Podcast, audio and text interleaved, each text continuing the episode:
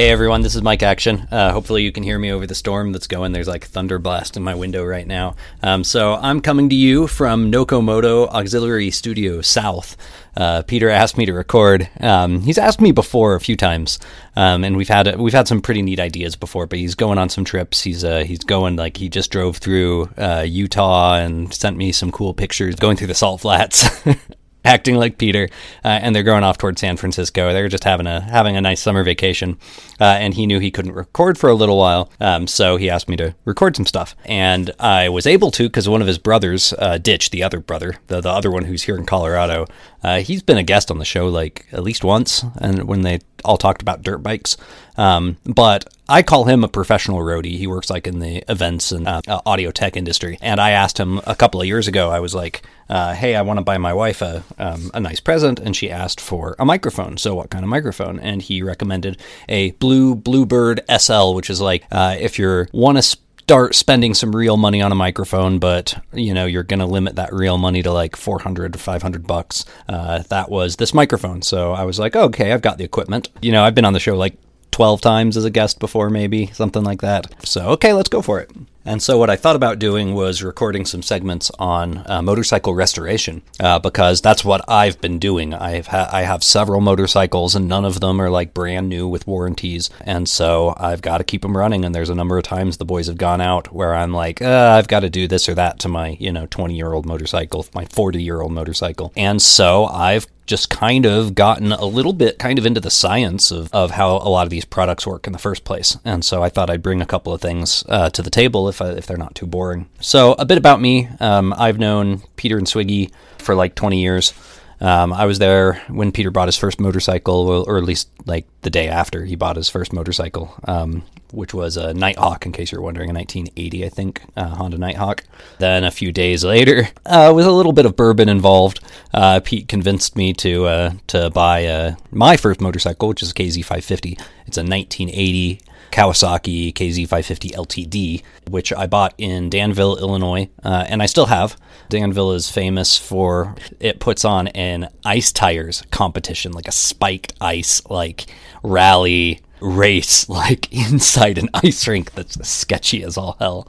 Um, so Danville, Illinois, everybody, and we drove it back to southern Indiana to um, a little town called Columbus, Indiana, that's known for Cummins Engine Company, uh, which is just how I know them is because their dad is a former executive. I don't know. You'd have to ask them. At Cummins was in the past a number of years ago. So they that's why they lived all over the world is because of Cummins Engine Company. And so I still have that motorcycle, and so I've been fixing it up over the years. I moved to Pennsylvania for grad school and uh, medical school. Actually, now I'm a doctor, uh, so I'm a busy guy. So while I was doing all that, I tooled around Western Pennsylvania on the KZ for a few years.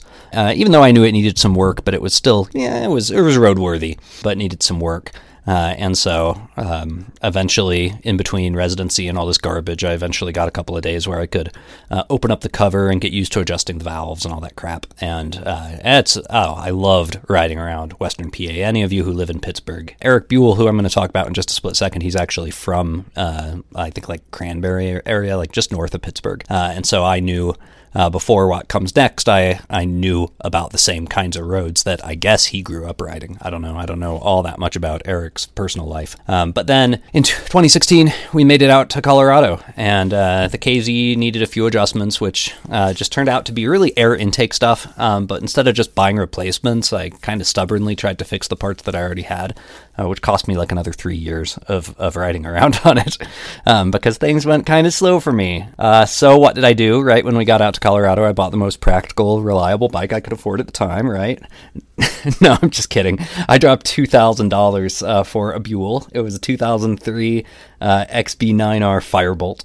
Uh, gorgeous, wonderful little bike crazy sports bike, um, and I bought it from an in- engineer. And if you if you've heard me talk on the show before, I've probably mentioned a couple of times uh, that that I've always thought it was really funny because this guy was graduating. I want to say he was graduating from Colorado School of Mines, but he was graduating from engineer school. Um, and he had when we went to go pick it up, Peter knew the guy from like some rallies he'd gone to up in the Greeley area, so they were like, "Oh yeah, I've seen your face." Um, and this was before the guys had started their podcast, and Uh, the guy had won a loud pipes competition with it because he because he totally trashed the muffler. He like cut the muffler in half and and hollowed it out and then soldered it back together so it was the most loud, horrible noise a motorcycle could ever make. And he'd also rattle can sprayed it red and black where it used to be that that beautiful like perfect Buell white and silver like that classic like the first year Firebolt.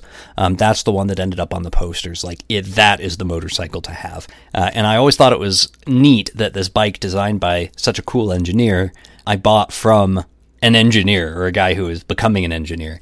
Um, and then it, uh, I rode that around. That was my main bike for a couple of years, and then it cooked up some electrical problems and started to become even less reliable than my KZ. Uh, so I started to dismantle it, and I was like, "Ooh, I'm going to refurbish this bike." And then the boys invited me out to Austin to go to COTA uh, which we did. And I was kind of between those two bikes. I was like, I don't really know if I have a, a bike that's can make it a thousand miles if we're going to ride. And he's like, Oh, you can use my dad's bike, or we could do this, we could do that. And so I just dropped cash on a second Buell. I bought an XB12X uh, 2006 Ulysses, and I literally rode it a thousand miles iron butt style from Denver to Austin like one week after I bought it. Uh, and it made it, um, but let me tell you guys, if you can avoid it, don't buy a new motorcycle like five days after you're going to go on a huge ride because it uh, uh, it had a few problems, which now I fixed, and it's it is now my most reliable motorcycle, and I go around all the time on it. And um, and the thing I always love pointing out about that bike is that I bought the Yuli from another engineer. he was graduating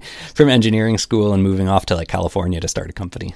Uh, and the thing he had done to it, both of these kind of engineering students had uh, uh, done a couple of things they didn't I didn't really like to, to the bikes that I bought from them. Uh, the first one I already told you about, and that wasn't too big a deal because I uh, I could replace uh, the muffler that dude had hollowed out on the Firebolt. I'd say the the year I started working at it was probably the year before Buell parts went from being like. R- slightly expensive to like really difficult to get where there's like only one dealership in the country that can kind of reliably get you any of them, uh, and that's the um, the one in Twin Lakes, Minnesota. Uh, and so the my Ulysses, uh, what the guy had done was he'd put a couple of aftermarket parts on it. He'd put on some uh, um, some auxiliary headlights, which were kind of draining the battery more heavily than I realized. And then uh, and then he also put in some O2 sensors, um, which uh, he had just this rat's nest of wires in there under the seat, and we just kind of ignored them while we were riding. But then once I once we got back, I like soldered it all off and you know capped the ends and just threw out all this crazy wiring got rid of that o2 sensor.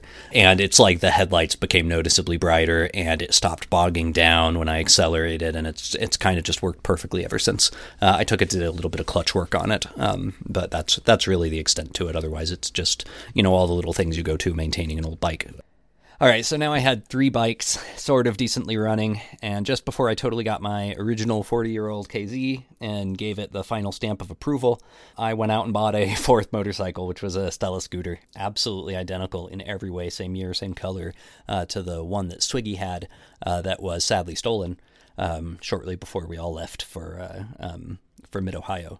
Um, so now I have four motorcycles. And we took them to Mid Ohio, where we met up with Cleveland Moto and Motorcycles and Misfit. And so the last thing before I really jump into why I'm actually here um, is uh, none of you know this, but like three years ago, I made a YouTube video of me riding around Castle Rock on my Yuli, just like talking about like the weather in my garden and crap like that, uh, and saying a couple of things about my Buells that I, I already told you guys here. And in most ways, it was a pretty useless video. It was just more me testing my equipment than anything else. But then, just for shits, I started adding these really ridiculous, like, video and audio effects, uh, where basically, like, the road started melting and I started hearing these voices around me all like six minutes into the video or something. Uh, and I showed it to Peter and he's like, yes. And so now he's been asking me to bring that sort of stuff to the table, like, ever since. Uh, and when he asked me to record this stuff, I'm like, okay, but brace yourself because shit's gonna about to get really weird. Uh, and you can find that stupid video I made if you want at uh, uh, Burrito 9577. Brake spelled B R A K E. Uh, Burrito on YouTube. Um, but I don't really know why any of you would want to. I took like the loading music from Metroid 2 and ran it backwards through an effects filter, uh, like a child, because uh, that's all I am, I guess, a great big child. Um, so, okay, on to the first actual segment.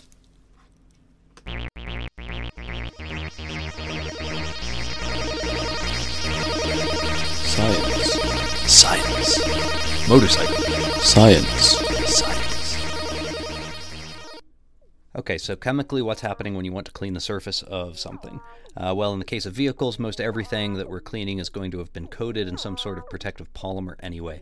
Uh, even the engine will often have a paint and enamel on it, especially for motorcycles. Uh, if you've got exposed metal surfaces, like from a scratch, uh, then that's this whole other can of worms because now you're getting into pitted surfaces and oil's getting sucked up into the pores of the metal itself like a sponge. Uh, if you've ever tried to take the enamel coating off a wheel before, which I don't recommend doing, uh, then you know that even the soap you clean it with, that bare metal, is going to leave this annoying spotty surface that's going to drive you cla- crazy and not look clean at all. Um, there's a damn good reason these coatings are used, uh, and even if you're trying to go for a polished bare metal look, you still need to coat it with something oil resistant or you'll get these ugly spots everywhere. Uh, so these enamels and paints and finishes, polishes that the bike already comes with have done most of the protecting job for you. And now all you really need to do when you clean it is to wash off that road muck that's eventually going to form like a little pit or hole in that protective layer and leave a damaged spot that won't buff out. Um, if you if you just never clean your your car or your tank, that's what's going to happen eventually. Uh, you also need to wax it once it's cleaned because that's just putting back putting back on that wax just adds back that shiny surface that's getting scraped off and dulled. Even if you really can't see it, it's happening on a microscopic level by dust and road grit and rainwater, which naturally has all these mineral salts dissolved in it. Uh, your towels and rags can also cause these micro abrasions, which is why microfiber cloths are the way to go. So the science is not really as useful as just handing you like a playbook and saying first do this, next do this. Uh, but I am a scientist, and I also explain weird concepts to lay people literally every time I work at the hospital. So there's a few things happening when you want to clean the surface of something. Uh, but for the moment, let's just focus on two ideas. One is solvents, and the other is surfactants. The word surfactant just means surface active agent, they're compounds that decrease the surface tension that layer between two things is right? The in in your case it's going to be water and the surface you're trying to clean um, the surface of whatever crap you're trying to lift off into the water. Um, the surfactants affect the surface tension between those two things when we talk about surfactants, we're using words like soap, detergent, emulsifier, foaming agents, sometimes dispersants, but that's more for like chemical cleanups, like oil spills and shit. So, going back to basic chemistry that anyone who graduated high school should remember seeing at least once, surfactant molecules have a head and a tail. The head part likes to be around water, hydrophilic, water seeking, and the tail part hates being around water, hydrophobic, water avoiding and the forces are so strong and that's like instantaneously like a magnetic charge these things will point their heads directly at the water molecules and their tails directly away from them. And the tails aren't just water avoiding they're also oil seeking lipophilic. The tails like to point at oil and the heads like to point at water why do we care about this well, if you're literally putting the soap in water, then what happens is the trillions of little soap molecules will start pointing their tails together into microscopic balls of soap with the water loving heads on the outside surrounding the water avoiding tails. And chemists call these little spheres micelles. And the reason they're important is because now you have this little safe place for the oil to go once it's been picked up into the water, allowing oil and water to mix. So that's all you really need to know is that these little micelles are formed that allows the oil to be picked up into the water and sort of mix with the water. Without soap, you're just pushing oil around with water, and you're gonna have a bad time. Um, but the micelles are like having oil molecules just enough, like giving them just enough safe space that they become separated from the larger mass of oil to get carried away by the water.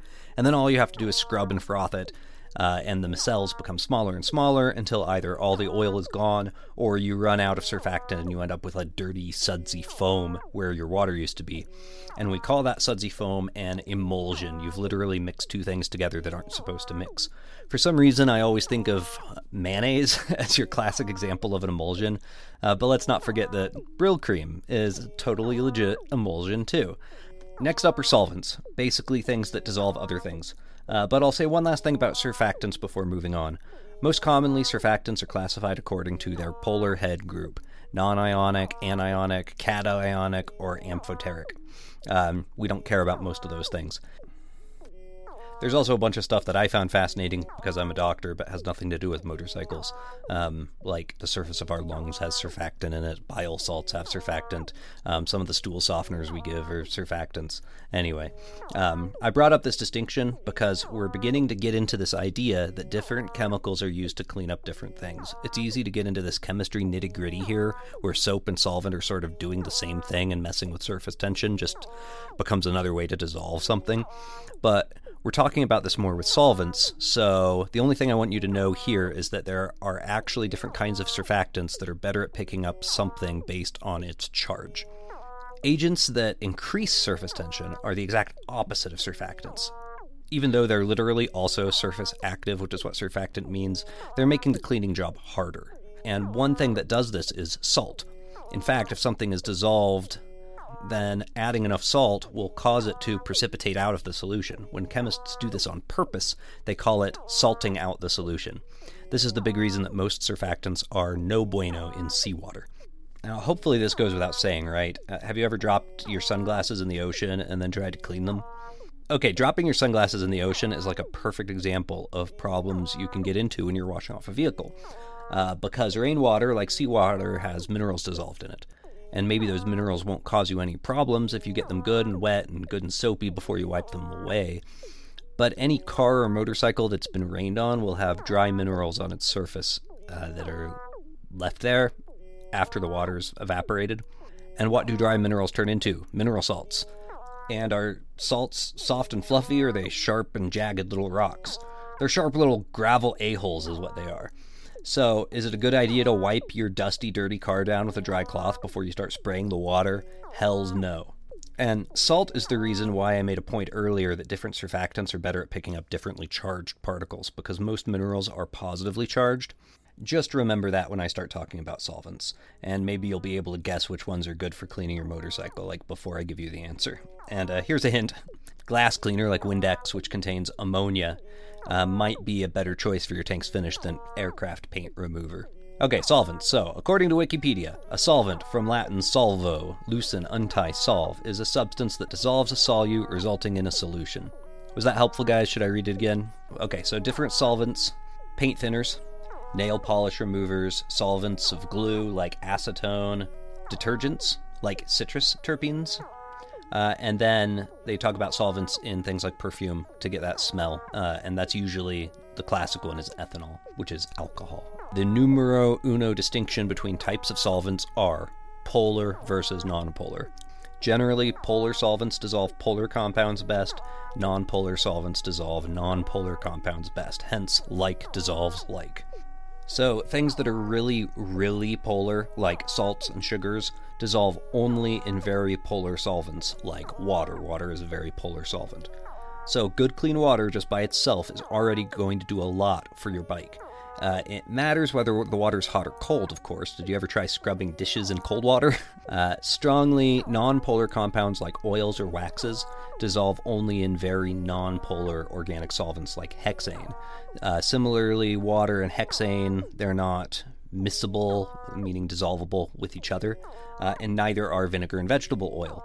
Uh, they will quickly separate out into two layers even after being shaken well. Okay, now, super mega polar solvents can be further divided into protic and aprotic. Protic is for anions, water is a protic solvent. Aprotic solvents such as acetone or dichloromethane, don't want to put that on your bike, they solvate positively charged. So, protic anion, aprotic, cation. A- acetone. So acetone is nail polish remover. Um, so you're gonna mar up the surface of things if you use acetone on it. All right. So that's all the chemistry I really care to get into. Um, do you guys know anyone who keeps a bottle of benzene in their garage, right, for those deep engine scrubs? Oh, fuck no. Uh, that category is pretty useless to us. Um, maybe some mechanics have it around. Um, protic is most of the th- cleaning things we're going to use water, ammonia, isopropyl alcohol, that's rubbing alcohol, ethanol, that's regular alcohol. Okay, so now we're getting somewhere because these two categories are the cleaning products we actually reach for when we're going to clean our bike. Okay, so that's the rundown on the science behind cleaners. Uh, and now I can get to the easy takeaway points that you can actually go and use on your motorcycle. They are number one, use a clean microfiber cloth. Even clean surfaces aren't really truly clean, and you can accidentally dole a paint job, even if you can't see the dirt that you're pressing down into that Carnauba wax. Um, number two, use clean city water from your hot water tap. Even this has some minerals in it, especially if you don't have a water softener or you live in like the Ohio River Valley. Uh, random fact here: Bourbon County, Kentucky, gives us such excellent bourbon because of what the really, really fucking super hard water does the edge right off that whiskey. Um, could you get even better results by using filtered water? Uh, yeah, some people absolutely swear by using filtered water, but they but only when rinsing because the water used for washing is just going to mix with soap anyway. And you'd have to be in like Bloomington, Indiana, to find water so hard that the lime in it is frothing up even with your soap. Um, God, I swear the chemistry lab at IU was like this old limestone building, and all the old faucets just had layer after layer of like white and green scale that just hopelessly became part of the sink because it would take a pneumatic drill to lift the stuff off. Uh, ugh. And every August when I went to Bloomington, the hard water would like, like it would coat my skin, my hair, my voice box with this like gross, scratchy residue. Ugh. okay, so uh, number three, use soap and don't skimp on it. There's lots of car wash products that will do the job, but since motorcycles are so much smaller, uh, you might not care to bust out your power washer or to buy a pr- specialty product. Uh, in which case, Dawn dish soap, the blue stuff. That's it's your gold standard, just plain damn soap uh, that doesn't have any scented allergenic shit in it, and it's safe for putting on everything from a baby to your body work to cleaning test tubes. Um, I'm not receiving any kickbacks from Procter and Gamble yet. All right, number four. If it doesn't dissolve in soap, it might dissolve in ammonia, aka glass cleaner. Uh, my wife also she uses a lot of vinegar around the house, like vinegar mixed with water, uh, and I'd probably rank vinegar as the weakest cleaner. Um, vinegar and ammonia probably won't damage your surfaces, but from here on out, I need to make a disclaimer. As the strength of the solvents increase, it will eventually damage your paint job, or, well, more likely, it's going to damage whatever that shit is that's covering your plastic parts, like on your instrument panel. Um, and glass cleaner could actually damage some of those things. Um, uh, isopropyl alcohol, that's rubbing alcohol. If it doesn't dissolve in ammonia, it will probably dissolve in alcohol. This will definitely damage your plastics. Uh, number eight, and the last one oils. Um, this is what I'll leave you with. This is the secret weapon. We don't think of oil as something that will dissolve things. I mean, oil is usually what we're trying to get rid of. But the right type of oil can get down into cracks and lift up all this shit that's eluded you before, and without damaging your surfaces. So I know some guys who get into restoration and they'll they'll talk about like some weird product that they use and they're like this is the best polish ever. This is the my best secret cleaner ever. And it's something like like triple antibiotic ointment you know and they're like it's the secret. Uh, and one is probably just that the oil is like if you buff anything that's oily into the surface of something it's to shine up. Um, and the other part of it is probably the dissolving bit. Um, so I don't know, guys. Uh, if some of you want to try to use triple antibiotic ointment on your tank and let me know how it looks, then uh, then write write an email to the show. So then, what do I recommend? Good old petroleum jelly. This stuff has another excellent use, as does this whole concept of things being lipid soluble. Um, but I'm going to save that for my next segment, uh, where we leave cleaning products behind and talk about that mysterious section at the auto store, which is restoration products, because I've made a few discoveries that for me were just like, whoa, breakthroughs. Like, wow, why didn't anyone explain it this way? Um, so, uh, you, that's it, guys. You might not have found this one all that useful, a little science heavy. Um, none of the none of the others. We're, we're kind of leaving most of the science behind us now but that's where to start when you want to think about cleaning your motorcycle. Science. Science. Motorcycle. Science.